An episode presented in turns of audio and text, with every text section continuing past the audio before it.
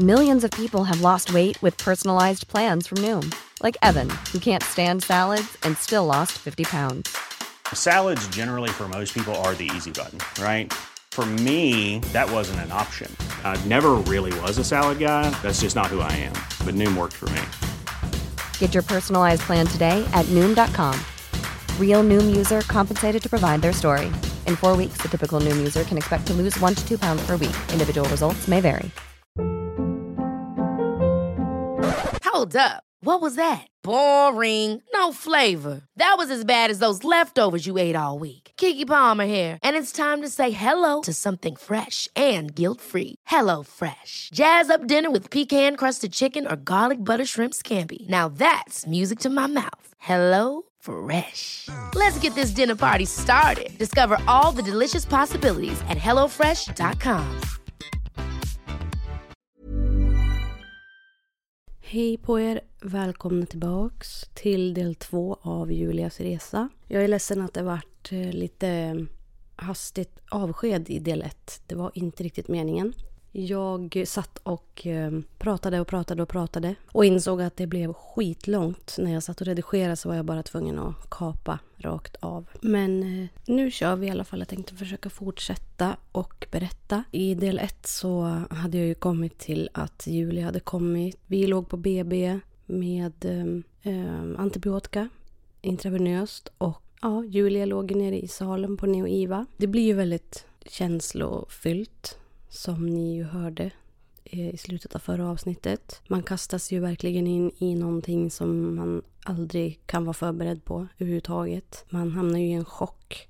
Kroppen hamnar ju i en chock. Alltså det är inte meningen att man bara ska vara gravid. En halv graviditet såklart. Sen blev det, är det väl som det är, men när det kommer till snitt också, alltså kroppen är ju inte heller beredd på förlossning på samma vis som när det liksom sker naturligt. Så att eh, det är mycket på en gång, både för hjärnan och kroppen att hantera. Eh, det som sker i alla fall kommande dagar nu här då, det är att vi, vi får flytta ner till eh, en anhörigvåning på sjukhuset och det var våningen under där eh, Julia låg. Och där fick vi ett eget eh, litet rum. Det var som ett litet hotellrum. Och så fick man dela kök tillsammans med ja, de andra föräldrarna. Det, det funkade helt okej. Okay. Det var ett fräscht, fint rum. Och så skulle man ju vänja sig vid den nya vardagen vi hade. Och den bestod ju av att Julia var uppe i salen i sin kuvös och att vi då bodde på anhörigvåningen och praktiskt taget bara gick ifrån Julia när vi skulle äta eller sova.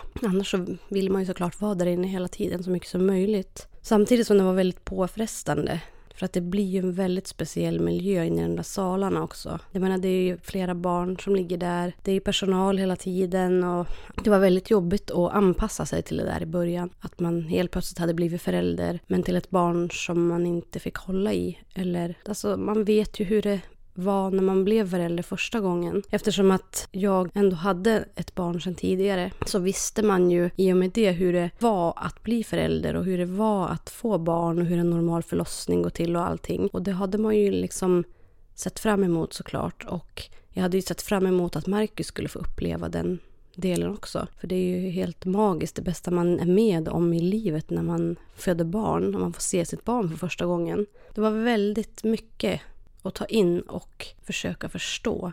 Så var det den första, i alla fall första veckan. Jag eh, insåg ju när jag satt och lyssnade på del ett att eh, jag inte berättade någon sorts bakgrundsinfo till er som kanske inte följer mig på Instagram eller vet vem jag är överhuvudtaget så har jag, som ni nu har förstått, en dotter sedan ett tidigare förhållande. Eh, hon var ju nio då när Julia kom. Hon blev ju kvar i Östersund men det är klart det var jättejobbigt för henne också. Hon har ju väntat och varit jätteförväntansfull. Hon visste att hon skulle bli stora syster, att det var en liten flicka. Och sen helt plötsligt så bara försvinner vi. Hon får samtal från mig där jag berättar att hennes lilla syster har kommit, att vi kommer vara på sjukhus ganska länge.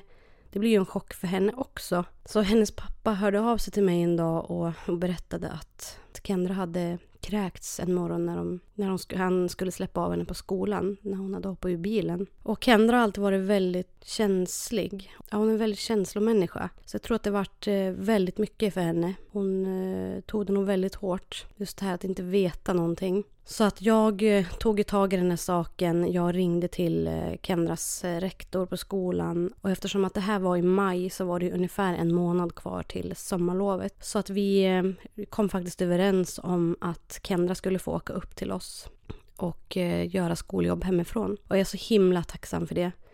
Hennes lärare skickade över, över mejlen då, skoljobb som vi skulle få sitta med där uppe och det, det är jätteskönt att det gick att lösa på det viset. Så Kendra kom upp till oss och eh, redan, jag tror att det var om det var kanske dagen efter, så fick vi flytta in på Hjältarnas hus. För er som inte vet vad det är så har ni säkert hört talas om det här Ronald McDonald House som finns men som i de större städerna neröver. Det är som ett eh, hus som är byggt för, men just för sjuka barn eller eh, barn som, som vårdas på sjukhus helt enkelt. Så att när Kendra kom så flyttade vi ner dit och vi fick en hel lägenhet för oss själv. Det är så mycket känslor som kommer upp så här, som inte jag ens är beredd på. Bara det här att vi fick bo på Hjältarnas hus.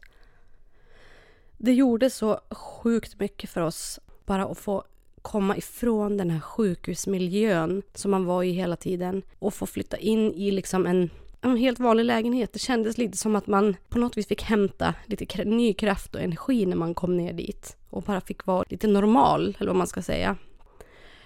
Alltså, Så jag, alltså jag vet inte hur jag någonsin kommer kunna tacka Hjältarnas hus för att vi fick bo där. Hjältarnas hus anordnade ju även, men det kunde vara någon grillkväll tillsammans med något företag som ville göra någonting extra. Så blev vi inbjudna på det. De bakade tårtor på midsommar som vi fick. Alltså det var, det var så fantastiskt och det gjorde så jäkla mycket när man var där. För man, man var så skör som det var. Och det var helt fantastiskt att bara få det här. Kendra var helt fantastisk. Hon var nio år som sagt. Hon klagade inte en enda gång på någonting.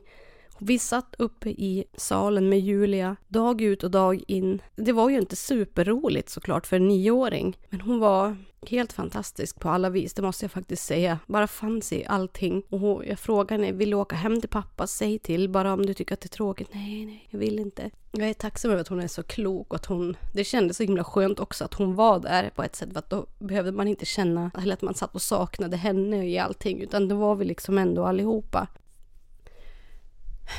Ja, om vi ska prata lite grann om då hur det var med, med Julia där i början så hon blev ju satt i respirator som sagt och det är då en slang som går ner till hennes lungor och eh, när de då ska sätta ner den här från början och intubera henne så måste de även göra en röntgen efteråt för att se att den här respiratorn, slangen, sitter på rätt ställe i lungorna. Så det var ett litet projekt. Och för att den här slangen så den skulle sitta på plats och inte hålla på att åka och röra sig upp och ner så tejpade de fast, tejp, de satte tejp runt näsan liksom för att den skulle sitta på. Och det här var ett stök alltså, för den här tejpen satt inte så superbra. När den släppte liksom så, så kunde det bli att den, man, alltså vad ska man säga, om när man skulle flytta Julia och ändra läge på henne eller när man skulle hålla på och byta blöja eller någonting så kunde man ju se nästan hur den där irriterade och for lite grann ut och in i näsan och jag kan inte ens föreställa mig hur det ska kännas. Sen ville de ju helst att man skulle sitta känguru så mycket som möjligt. Det kallas ju känguru. Då sätter man sig alltså i en... De rullar in en skinnfåtölj och så får man på sig en sån här sjukhusrock. Så får man sätta sig till rätta och så lyfter de då över Julia. Och det är inte bara så bara heller utan det är ju slangar och infarter och mätargrejen eh, hon hade på foten som skulle mäta syresättningen och plus att det tog jättemycket energi från Julia varenda gång man skulle flytta henne någonstans. Så så att varje gång när man hade bestämt sig för att man skulle sitta känguru så ville de att man skulle sitta i minst tre timmar. Och då la de upp henne på bröstet så att man fick sitta hud mot hud. Och då kallade de det för känguru. Och de ville ju att man skulle sitta känguru helst så mycket som, som man bara orkade och ville. Så det var ju det princip våra dagar gick ut på. Vi turades om att sitta känguru med Julia. Um, och det var liksom den närheten och det, det som vi kunde göra för hennes skull. För de eh, pratade väldigt mycket om det här just med att sitta känguru och att, att det gav barnen så mycket. Just den här närheten och hud mot hud-känslan gjorde så mycket för, för att de skulle bli friska snabbare eller att det skulle hjälpa syresättningen och liksom lugnet i, för barnet. Kendra satt till och med känguru med Julia också i början och det var... Ja, hon är, är så stolt över Kendra. Hon är helt fantastisk. Och förutom då den här respiratorn som då hjälper lungorna att andas för att hon inte orkar själv så var det ju då en eh, mätare som satt fast runt foten med som en kardborre som hela tiden mätte syresättningen i eh, Julias kropp. Då. Och det var ju mest det allting handlade om hela tiden. Att hålla koll på hur hon syresatte sig. Väldigt snabbt så kom man ju in i det här att hon var uppkopplad till de här skärmarna. Och man kom väldigt snabbt in i att det var det man som mest skulle hålla koll på. Hur hon syresatte sig. För jag upplevde också väldigt många gånger att om hon blev uppstressad över någonting eller om hon hade kanske ont någonstans, någonting så märktes det på syresättningen att, ja, att hon behövde mer syrgas, att hon blev lite dålig på att, att fixa det själv. Um, det var även, i alla fall för Julia just i början, det är ju olika för alla små, här små barn som föds, men för Julia var det också att hon hade problem med att hon hade väldigt högt blodtryck och att hon hade problem med blodsockret som gick väldigt mycket upp och ner. Så det var ju också det som de höll på med första veckorna. Väldigt mycket. Man tog blodprover varje dag. För att, ja, för att blodsockernivån skulle ligga bra, hålla koll på blodtrycket och allting. Och det, alltså det var ju inte bara, det var inte bara en sak. Det var väldigt mycket på en gång. Och när man kastas in i det här så vet man inte liksom hur allvarligt det är, eller vad man ska säga. Man har ju ingen aning och jag vågade inte fråga. Eh, jag tror Marcus kände lite samma, att man, man vågar inte fråga hur allvarligt är det här eller kommer hon att dö nu eller jag tror att jag bara blundade för allting i början. Jag var så jävla rädd. För mig var det bara mer att hon är här nu, jag vet att de gör vad de kan och så tar man bara dag för dag. Någon dag senare så, så kom ju en av läkarna där och, och då berättade han att det jag nämnde nyss, det här med blodsocker och blodtryck och, och så här att vi försöker hålla koll på det här nu och nu har hon ju respiratorn som hjälper henne att andas och vi får se hur länge hon kommer behöva den. Och så sa han att eh, Julia hade fått en hjärnblödning och som jag berättade i det första avsnittet så var det ju en sköterska nere på förlossningen när vi låg där som berättade för mig att de här små barnen kunde få hjärnblödningar och klara sig utan problem. Och jag är så sjukt glad att hon sa det till mig. För att hade inte hon berättat det här för mig innan och jag hade suttit i det här rummet med den här läkaren då och han hade berättat för mig att hon hade fått en hjärnblödning. Då vet jag inte riktigt hur jag hade reagerat. Då hade man nog fan brutit ihop totalt. För jag var så rädd för att höra alla de här dåliga sakerna eller saker som kunde hända eller någonting. Så att jag fick inte råpanik när han berättade för mig att hon hade fått en hjärnblödning. Det var liksom okej, okay, det kan fortfarande gå bra. Så han berättade att det var en grad 2 och att den var lite större men att den inte hade blivit större eh, än vad den var från början om man ska säga så. Så han sa att den håller sig inom ett område och det är bra. Fortsätter det så nu så, så tror inte vi att, att det kommer ge några men i framtiden heller. För de förklarade ju då att Julias hjärna är så, så liten och om hon får en hjärnblödning på ett lite större ställe så gör inte det så mycket av liksom, påverkan på framtiden i och med att hennes huvud växer så pass mycket så att den här hjärnblödningen med tiden så torkar den ut som ett blåmärke förklarade han. Och till slut så när hon har vuxit och blivit stor så är den här lilla blödningen en pytteliten del. Och det inte behöver ge några men alls, vilket de trodde att det inte skulle göra nu. Och, ja. Så det kändes i alla fall bra. Men sen hade hon ju då ett eh, ett hål i hjärtat och det brukar också kunna vara vanligt berättade de när de föds så här tidigt att det brukar också kunna gå igen av sig själv. Men det är just det här att det var så mycket hela tiden. Det var respiratorn, det var hjärnblödning, det var hålet i hjärtat här, det var blodsocker, det var blodtryck. Det var så många saker som man var tvungen att liksom hålla reda på eller vara orolig för, eller vad man ska säga. Så det var, så, det var det här som var så svårt i början. Att man, man hade alla de här sakerna i bakhuvudet hela tiden. Och man visste inte vad som var allvarligast nästan eller vad som skulle alltså, bli bra eller inte bra. Eller kommer hon att bli frisk? Kommer vi få ta med henne hem? Vi visste ju ingenting. För de kunde ju inte lova någonting. Det, det gjorde de ju inte. De sa ju vi kan inte lova att hon kommer att klara sig.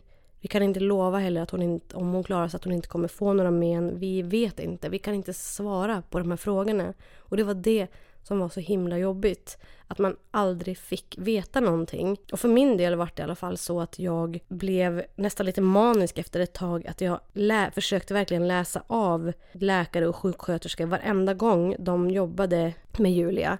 Och varenda gång man pratade om någonting så här, jag frågade aldrig rakt ut hur kommer det här bli eller det här det här. Utan när de pratade med varandra eller när de höll på med saker och ting så var jag som en hök alltså. Iakttog deluxe och bara försökte läsa av varenda liten grej. Oh, och det blev ju himla stress det också på ett sätt. Sen sa alla sköterskor där, ni här kommer att vara en himla berg och dalbana. Det kommer gå jättebra. Det kommer gå dåligt. Det kommer gå mycket upp. Det kommer gå mycket ner. Ni får bara räkna med att, att det kommer att vara så.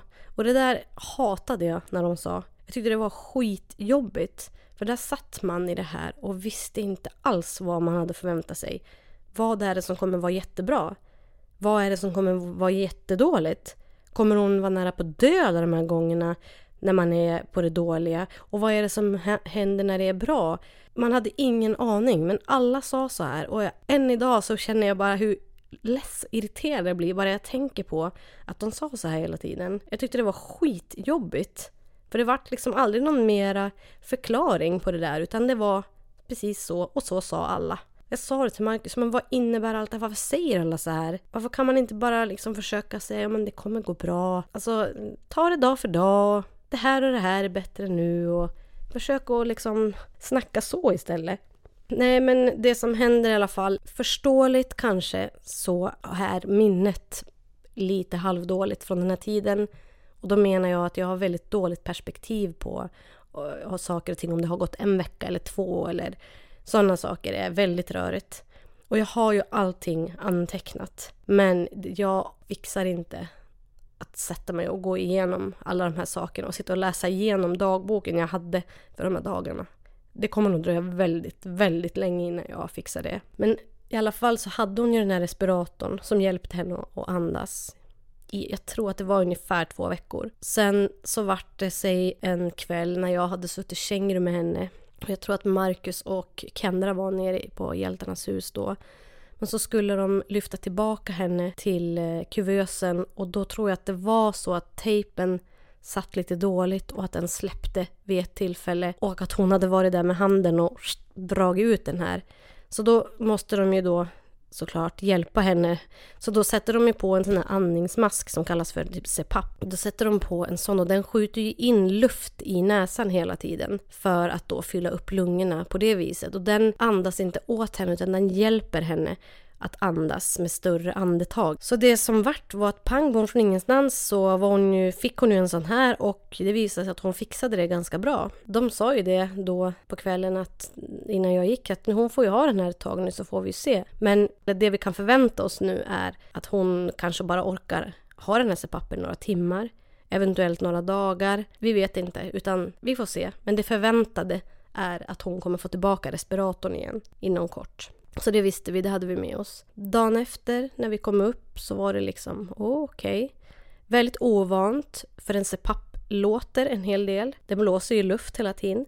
Plus att det blir väldigt varmt av den. För den luften som CPAPen blåser in ska ju vara lika varm som kropp, alltså 37 grader. Så, och så som sagt, så, i och med att den blåser in luft så, så låter den ju hela tiden också. Så det var också väldigt ovant. Det var ju aldrig tyst. Då är det som en mask som, som sitter runt själva näsan bara. Och man måste ju variera det här eftersom att så att det inte ska bli trycksår då. För den här masken sitter ju eh, över näsan och sen med något band liksom runt över kinden.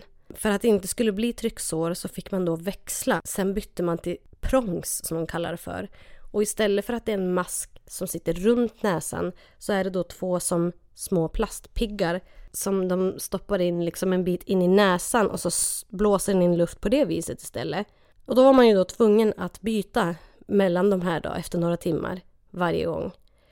Det vart en superstress för mig. För varenda gång när, när man skulle byta jag tyckte det var så hemskt. När de här prångsen hade suttit inne, de pressade ju liksom upp näshålen så att, och tryckte upp hela näsan. Så när man tog av dem där och skulle byta till masken igen, åh, hon såg ut som en gris alltså. Det var ju alldeles uttänkt. Alltså, åh, det gör ont i mig varje gång jag tänker på det. Det där var mitt stora kontrollbehov med den här CPAPen. Usch. Jag tyckte det var så himla jobbigt. Jag var så stressad över det där. Jag vart så att varenda gång jag skulle gå därifrån, för de som skulle jobba natt när jag visste att jag skulle vara därifrån så många timmar, då var jag verkligen tvungen att gå igenom med den personen som skulle jobba att gör så här, gör så här. För så vart det ju efter ett tag när man liksom kom in i det här och blev van med det här. Nej, jag tyckte det var skitjobbigt med den där för att man kände liksom verkligen själv hur obekvämt det var med den där. Jag tyckte, oh, nej, det var jättejobbigt alltså. Julia klarade av att ha den här CPAPen oväntat länge ändå. För hon hade nog den i, ja men jag tror att det var en och en halv vecka kanske. All personal som kom varje dag när de kom in sa, men har hon den fortfarande? Wow! Men gud vad häftigt och liksom att de tyckte att hon var så himla duktig. Men som sagt så hade vi redan fått en förvarning om att hon skulle få tillbaka respiratorn igen. Och det var ju så det vart också. Efter ett tag så, så vart det för jobbigt för henne. Och hon orkade inte ligga och, och andas själv. Så då, då var de tvungna att intubera henne igen. Och det var nu det vart eh, som mest kritiskt för Julia. How would you like to look five years younger? In a clinical study, people that had volume added with Juvederm Voluma XC in the cheeks perceived themselves as looking five years younger at six months after treatment. Look younger, feel like you. Add volume for lift and contour in the cheeks with Juvederm Voluma XC. Reverse signs of aging by adding volume to smooth laugh lines with Juvederm Volure XC. For important safety information and to find a licensed specialist, visit juvederm.com. That's J U V E D E R M.com. Not for people with severe allergic reactions, allergies to lidocaine, or the proteins used in Juvederm. Common side effects include injection site redness, swelling, pain, tenderness, firmness, lumps, bumps, bruising, discoloration, or itching. There's a risk of unintentional injection into a blood vessel, which can cause vision abnormalities, blindness, stroke, temporary scabs, or scarring. Talk to a licensed specialist to find out if it's right for you. When you're ready to pop the question, the last thing you want to do is second guess the ring. At Bluenile.com, you can design a one of a kind ring with the ease and convenience of shopping online. Choose your diamond and setting. When you find the one, you'll get it delivered right to your door. Go to Bluenile.com and use promo code LISTEN to get $50 off your purchase of $500 or more. That's code LISTEN at Bluenile.com for $50 off your purchase. Bluenile.com code LISTEN. Hey, Dave. Yeah, Randy. Since we founded Bombus, we've always said our socks, underwear, and t shirts are super soft. Any new ideas? Maybe sublimely soft. Or disgustingly cozy? Wait, what? I got it. Bombus. Absurdly comfortable essentials for yourself And for those facing homelessness. because one purchased equals one donated. Wow, did we just write an ad? Yes. Bombas. Big comfort for everyone. Go to bombas.com slash ACAST and use code ACAST for 20% off your first purchase. När de intuberade henne så hade de lite problem med intuberingen. Det tog väldigt lång tid. Det tog jättemycket på krafterna för Julia. Jag märkte på henne att hon var helt förstörd efter att hon, var, hon bara låg. Och eh, hon behövde mer syrgas. De märkte att någonting var galet. Det visade sig att hon hade fått en infektion. Hon hade fått en blodförgiftning. Hon var så himla dålig och behövde mer och mer och mer syrgas. Och eh, till slut så hade hon ju över 90 procent i syrgas. Det var fruktansvärt. Jag var tvungen att fråga läkaren vad händer nu när hon har så mycket syrgas? För jag menar när man kommer upp till 100% vad gör man sen? När hon får 100% syrgas och hon fortfarande inte klarar av att syresätta sig som hon ska. Vad händer då? Men då sa han det att ja, för att vara helt ärlig så är vi såklart ett steg närmare mot att det inte finns något mer man kan göra men vi har ju fortfarande några fler saker som vi kan testa men som vi kanske helst låter bli att testa. Men eh, det, var, eh, det var riktigt jobbigt den här perioden med Julia för att hon var så dålig så att vi kunde inte ens sitta känguru med henne. Hon klarade inte av det. Eh, sista gången då när vi skulle sitta med henne när hon blev dålig då, då gick det inte bra. Alltså då slutade hon att andas flera gånger när hon låg på mitt bröst. Och där står två skö sköterskor och kollar på skärmen och, och bara ser hon bara dippar. Andas hon? Säger hon till mig. För jag sitter ju med henne på mig och jag säger jag vet inte. Det var hemskt. Då flyttade de tillbaka henne och då sa de att nu får hon bara ligga här i fred och vi måste bara försöka låta henne vara i fred nu för hon mår inte bra. Och de här dagarna var så hemska för vi visste inte om hon skulle klara sig eller inte och hon var så dålig.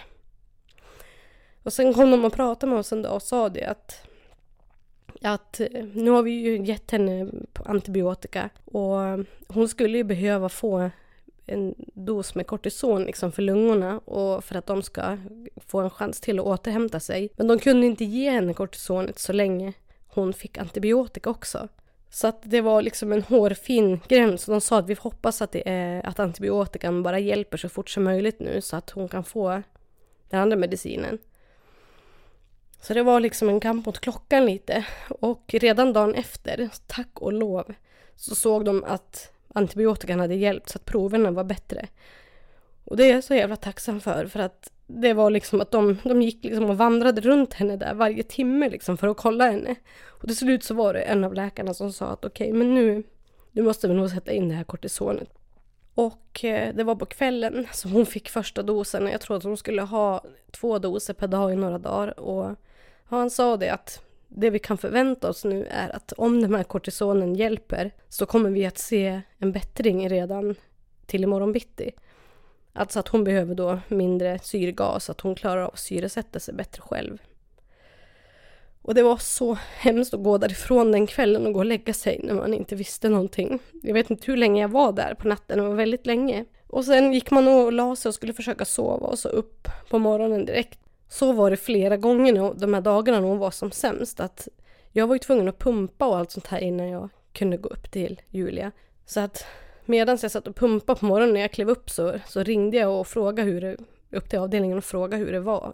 Så att jag visste det, så jag kunde sitta liksom i lugn och ro och liksom säga också att vi kommer om, om en halvtimme. Men eh, och då när jag ringde upp så sa de att, att de hade sett förbättring. Att hon hade mindre, mycket mindre syrgas redan då. Och det var så jävla skönt att få den bekräftelsen.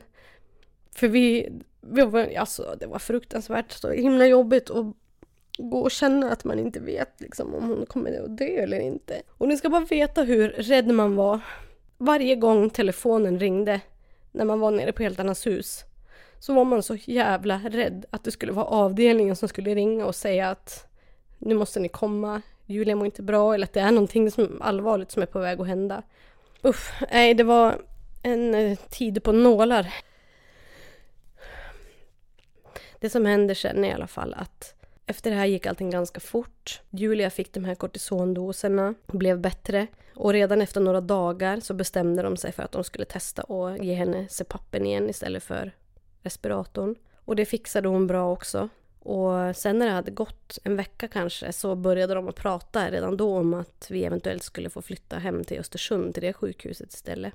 Och det var ju jätteskön känsla att bara få känna att man skulle få komma hem och vara på hemmaplan samtidigt som det var jätte, jätteläskigt. För vi var ju så trygga med alla uppe i Umeå och vi vet att de var så himla bra på det de gjorde. Alla de hade lärt känna Julia också efter all tid. De visste hur hon funkade och liksom, de hade ju stenkoll på allting. Och det var jätteläskigt att känna att nu ska hon flytta ner till Östersund. Och även om hennes journaler och allting följde med så är det ju ändå vi som föräldrar som ska försöka att vägleda Östersund lite grann i fortsatt sjukvård eller vad man ska säga. Men den, när dagen kom för det så tog Marcus och Kendra bilen hem till Östersund. Eh, Marcus mamma hade ju vid ett tidigare tillfälle varit uppe och hälsat på oss och då tog hon bilen upp och så tog hon tåget ner. Det var ju jättebekvämt för oss att kunna ha bil där uppe också eftersom att vi ändå, hur det än var, var tvungna att åka och handla och liksom göra sådana saker som man gör. Som man måste göra varje dag, hur vilken situation man än är i. Laga middag och allt vad det nu var. Så Marcus och Kendra tog bilen ner och jag åkte med Julia ner till Östersund och det var en sköterska och en läkare som kom och hämtade oss. Resan ner var inte rolig för fem öre. Julia blev jättevarm, hon låg fastspänd där inne. De hade satt på jättemycket värme i den där kuvösen. Hela resan så satt jag bredvid kuvösen och bara tittade slaviskt på den här skärmen som visar hennes värden. Och hon hade så hög puls hela vägen, antagligen för att hon var stressad och jättevarm. Ja, den var uppe över 200 nästan hela tiden, under hela resan. Åh, det var hemskt att sitta där bredvid och bara titta på det här. Och hon sköterskan där, hon sänkte värmen eftersom. Och jag menar, det slutade med att hon öppnade luckorna i kuvösen och vädrade och försökte liksom... Ja, det var ju också en sån här lite halvdålig start kanske. Att jag sa det redan där uppe att ni behöver inte ha så mycket värme på. För hon låg inte i stängd kuvös när de skulle komma och hämta henne. Utan hon hade ju legat i, vad säger man, balja tänker jag säga. Men det är ju typ som en balja plastbalja som med madrass och täcke och liksom lite sån här äh, babynest, mini babynest. Och sen har, hon ju, har de ju lite värme då under äh, madrassen. För Det behöver ju de flesta barn ganska länge.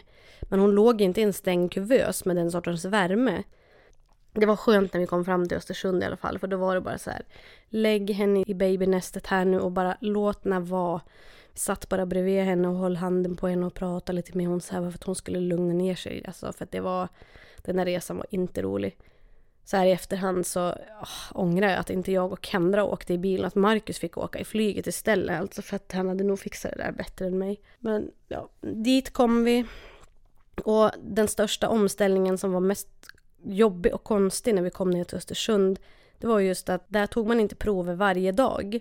För jag menar, uppe i Umeå hade de ändå tagit det beslutet att vi nu var redo att åka till Östersund. Och i Östersund var det mer omvårdnadsbiten man fokuserade på, att hon skulle växa liksom och, och, bli frisk och kry på det viset. Så där var det väldigt mycket, där tog man prover en gång i veckan om det behövdes. Ja, och det var mycket matprat där.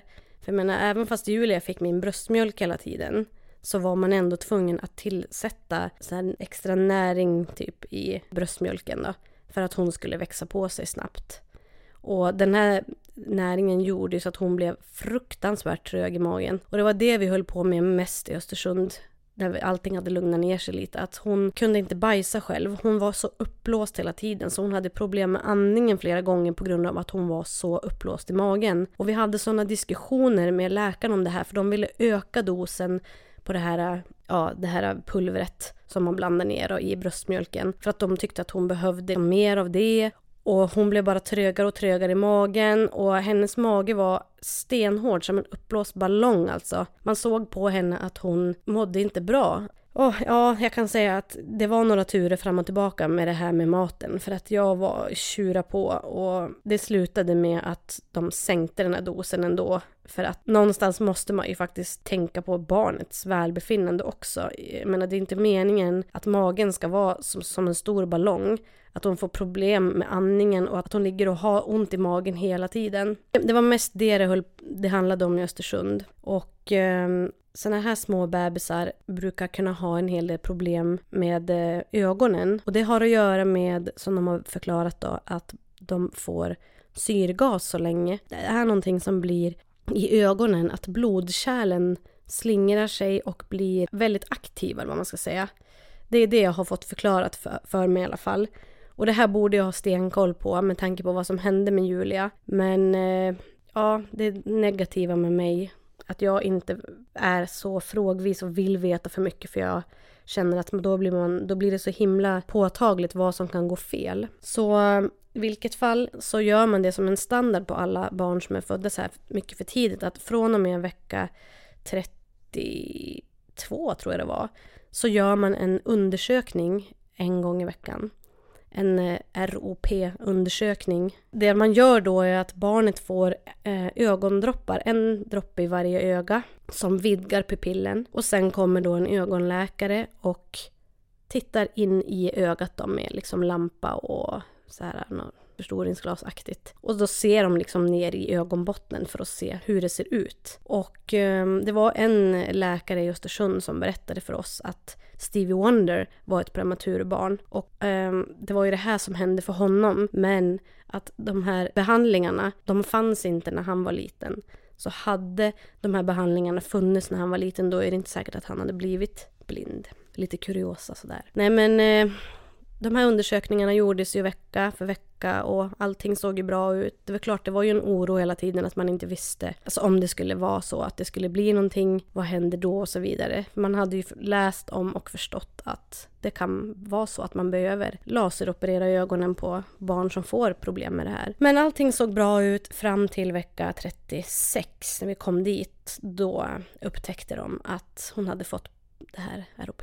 Och det gick ganska fort ändå. Från en dag till en annan så blev vi då planerade en resa ner till Stockholm för att laseroperera. Det är det man gör. Som jag har förstått det då så laseropererar man i utkant på ögonen på något vis så att man stoppar de här eh, slingriga kärlen från att vara så aktiva liksom inne i ögat. För att om det är så att man inte gör någonting åt det här, då blir det så mycket aktivitet i blodkärlen i ögat så till slut så lossnar som näthinnan. Eller så att de blir blind. Och eh, när vi då kommer ner till Stockholm och läkaren där ska titta på Julias öga på kvällen så säger han att han inte trodde att det såg ut så som han hade fått förklarat från läkarna i Östersund. Han sa att Julias ögon är ju vecka 36 men att de är utvecklade som en vecka 34. Så han menade på att skulle man då göra en laseroperation där och då, då skulle hon förlora en jättestor del av sitt eh, synfält i ytterkant. Så han sa att vi kan inte laseroperera, vi måste försöka ge medicininjektion i ögonen istället. Och då förklarar han det att hon får helt enkelt en spruta in i ögat, i varje öga, som då ska bromsa ner aktiviteten på de här blodkärlen. Och i bästa fall så räcker det med medicininjektioner. Att det lugnar ner sig och att det går tillbaka. Men i värsta fall så måste man laseroperera ändå, men då har man ändå vunnit tid. Så det var det som hände. Redan dagen efter fick Julia medicininjektioner i ögonen. Sen är det alltid så att man måste vänta några dagar för att se effekten. Och det är det här som var så fruktansvärt jobbigt. Att vi var ju nere i Stockholm då och vi var ju tvungna att vara där nere nu då, och då fick vi vänta tre dagar. Sen kommer de och så ska de ge henne de här dropparna. Och bara det att en liten bebis får de här dropparna kan göra jättemycket för deras mående. Alltså de blir stressade, det blir väldigt mycket intryck. För varje gång de gör de här undersökningarna och de får de här dropparna och ska lysa liksom in i ögonbotten. De har ju förklarat att de kan svaja väldigt mycket i syresättning upp och ner under dagen när de har gjort det här och att det, de kan vara väldigt mycket tröttare, att det blir väldigt mycket för hjärnan att ta in också. Och det märkte vi ju. Så det var ju inte roligt hålla på med det här.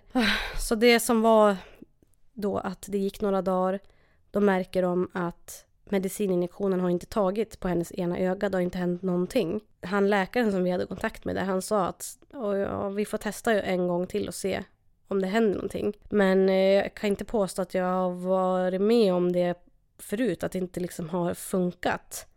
Okej, okay, men då frågade jag, men vad, vad, vad gör man om det inte funkar? Ja, men det får vi, det får vi nog ta. Vi får hoppas att det gör det, annars så vet jag inte riktigt hur vi ska göra. Så där satt man då nere i Stockholm. Jag tror att det är den här otrygga delen som var jobbig för oss nere i Stockholm för att vi visste inte någonting. Vi hade inte ens någonstans att bo ordentligt när vi kom ner dit. För det var så allting vart så hastigt. Så att hon fick ligga i någon sal på så här äh, barnuppvaket liksom, BIVA, nere i Solna. Och vi fick ett rum uppe på föräldravåningen. Och då skulle vi vara där uppe och hon skulle vara nere på ett barnuppvak där de inte ens var så här neo-specialiserade, vad man ska säga. Jättekonstigt. Nej, jag, jag tyckte det var, det var jättejobbigt för att man, man kände sig inte trygg för fem öre. I alla fall så det vart ju en ny medicininjicering och vi, vi ville ju inte, vi visste inte vart vi skulle vara för det här BIVA skulle vi bara vara på egentligen ett dygn. Och de fick ju sätta sig och hjälpa till här och ringa runt till olika neos i Stockholm för att se vart vi kunde få komma någonstans. Till slut så hamnade vi ju i Huddinge. Vi var i alla fall på Huddinge i, ja, tidsuppfattning, ingen aning. Men det var några veckor i alla fall. Och ehm, det blev ju så för att medicininjektionerna tog inte, vi var tvungna att göra om det. Och så var vi tvungna att åka tillbaka till, till Solna sen och göra om det. Alltså, det var så rörigt. Ni ska bara veta, alltså, vi åkte emellan, först till Solna, sen till Huddinge Neo. Sen fick vi åka till Danderyd, så fick vi bo där. Vi var överallt och ingenstans. Och Medicininjektionerna tog inte. Julia var tvungen att få flera stycken sådana här plus alla undersökningar då efter varje gång för att se hur det hade tagit. Vid flera tillfällen så ville de filma i ögat så de hade det i hennes journal för att se hur det såg ut så att de andra läkarna kunde också titta och jämföra då. Och det var ju bra att det fanns, men när de skulle filma i ögat, börja med att de gav henne droppar. Sen tog de ju någon sån här spännen typ och spände upp hennes öga och sen på med någon sån här tjock gelé och sen på med en liksom liten kamera som de pressade på den här gelén på hennes öga. Hon såg så hemsk ut när de hade gjort det där. Hon var alldeles röd och klibbig överallt. Alltså, fy fan vad mycket skit hon har fått gått igenom. Vi var ju nere i Stockholm i totalt i två månader tror jag. Vi visste inte någonting alltså vart vi skulle vara från gång till gång. Vi skjutsades hit, skjutsades dit, det var ambulanstransport här och där och sen ska vi vara på det här neot. Sen kommer vi till nästa neo, man känner ingen personal, man vet ingenting. Det var så otryggt. Det var skitjobbigt. Så var man då tvungen att vänta hela tiden också på alla de här undersökningarna. Och så när medicinen inte bet så var man tvungen att laseroperera till slut. Och sen så var man tvungen att göra om laseroperationen också för den inte hade tagit som den skulle. Och så här höll det på. Vi fick ju beskedet alltså vid ett tillfälle att vi vet inte alls, för hennes ena öga reagerade sämre det var sämre respons på behandlingarna på hennes vänstra öga. Och vi visste inte ens om hon skulle förlora synen på det eller inte. Och jag vet att vid ett tillfälle så var det en av läkarna där som sa det att ja men det var ju bättre att hon har, hon har i alla fall ett öga att se på. Och det var så här, jaha. Först visste vi inte om hon skulle bli helt blind. Sen var det det ena ögat. Kommer hon se något på det? Kommer hon bli blind där? Eller... Bara den här ovissheten för oss föräldrar. Och sen allt det här hattandet fram och tillbaka. Alltså vi, vi har ju bott på totalt fem olika neos under vår resa med Julia. Och när vi till slut fick komma hem sen, det var så ofattbart alltså. Det slutade med att till slut, efter sjukt mycket stök med de här ögonen alltså, så fick vi ju komma hem och sen så var det ju då att vi fick ju åka på koller på sjukhuset en gång i veckan först. Sen var det en gång varannan vecka. Sen var det en gång i månaden. Och sen var det en gång i halvåret. Och det är väl där vi är nu. Så nu ska vi ju dit igen nu i höst här. Det är ju så här med oss människor överlag att man ser ju inte så långt i början när man är bebis. Och sen blir det ju att man ser bättre och bättre på längre avstånd. Synen utvecklas ju hela tiden. Och på sista kontrollen nu när vi var med Julia, då sa de att hon är lite översynt men att de flesta barn är det. Att det brukar försvinna. Så nu är det det enda vi kan göra, det är bara avvakta och se. Men alltså vi märker ju ingenting konstigt med hennes syn peppar peppar. Hon ser grus och hon ser på långt håll. Men vi är ju medvetna också om att det kan komma saker sen. Det här måste man ju bara försöka att trycka bort lite grann för att annars blir man nog knäpp i huvudet om man ska sitta och, och tänka på det här hela tiden. Och det är väl klart att man är ju orolig man, som förälder. Det är ju liksom naturligt att det är så.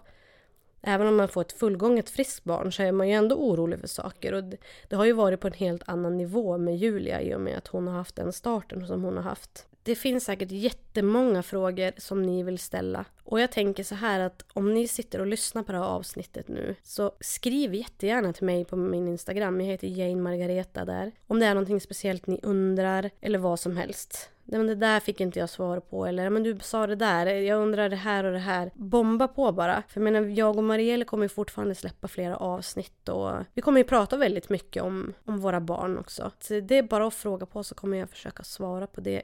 Det var väl det för nu. Jag vill tacka för att ni har lyssnat. Jag hoppas att ni har gillat de här två avsnitten om Julia. Tack för mig, tack för att ni har lyssnat. Sköt om er. Hey, it's Danny Pellegrino from Everything Iconic. Ready to upgrade your style game without blowing your budget? Check out Quince. They've got all the good stuff shirts and polos, activewear, and fine leather goods, all at 50 to 80% less than other high end brands. And the best part? They're all about safe, ethical, and responsible manufacturing. Get that luxury vibe without the luxury price tag. Hit up quince.com slash upgrade for free shipping and 365 day returns on your next order. That's quince.com slash upgrade. Mom deserves the best, and there's no better place to shop for Mother's Day than Whole Foods Market. They're your destination for unbeatable savings, from premium gifts to show-stopping flowers and irresistible desserts. Start by saving 33% with Prime on all body care and candles. Then get a 15-stem bunch of tulips for just $9.99 each with Prime. Round out Mom's menu with festive rosé, irresistible berry chantilly cake, and more special treats. Come celebrate Mother's Day at Whole Foods Market.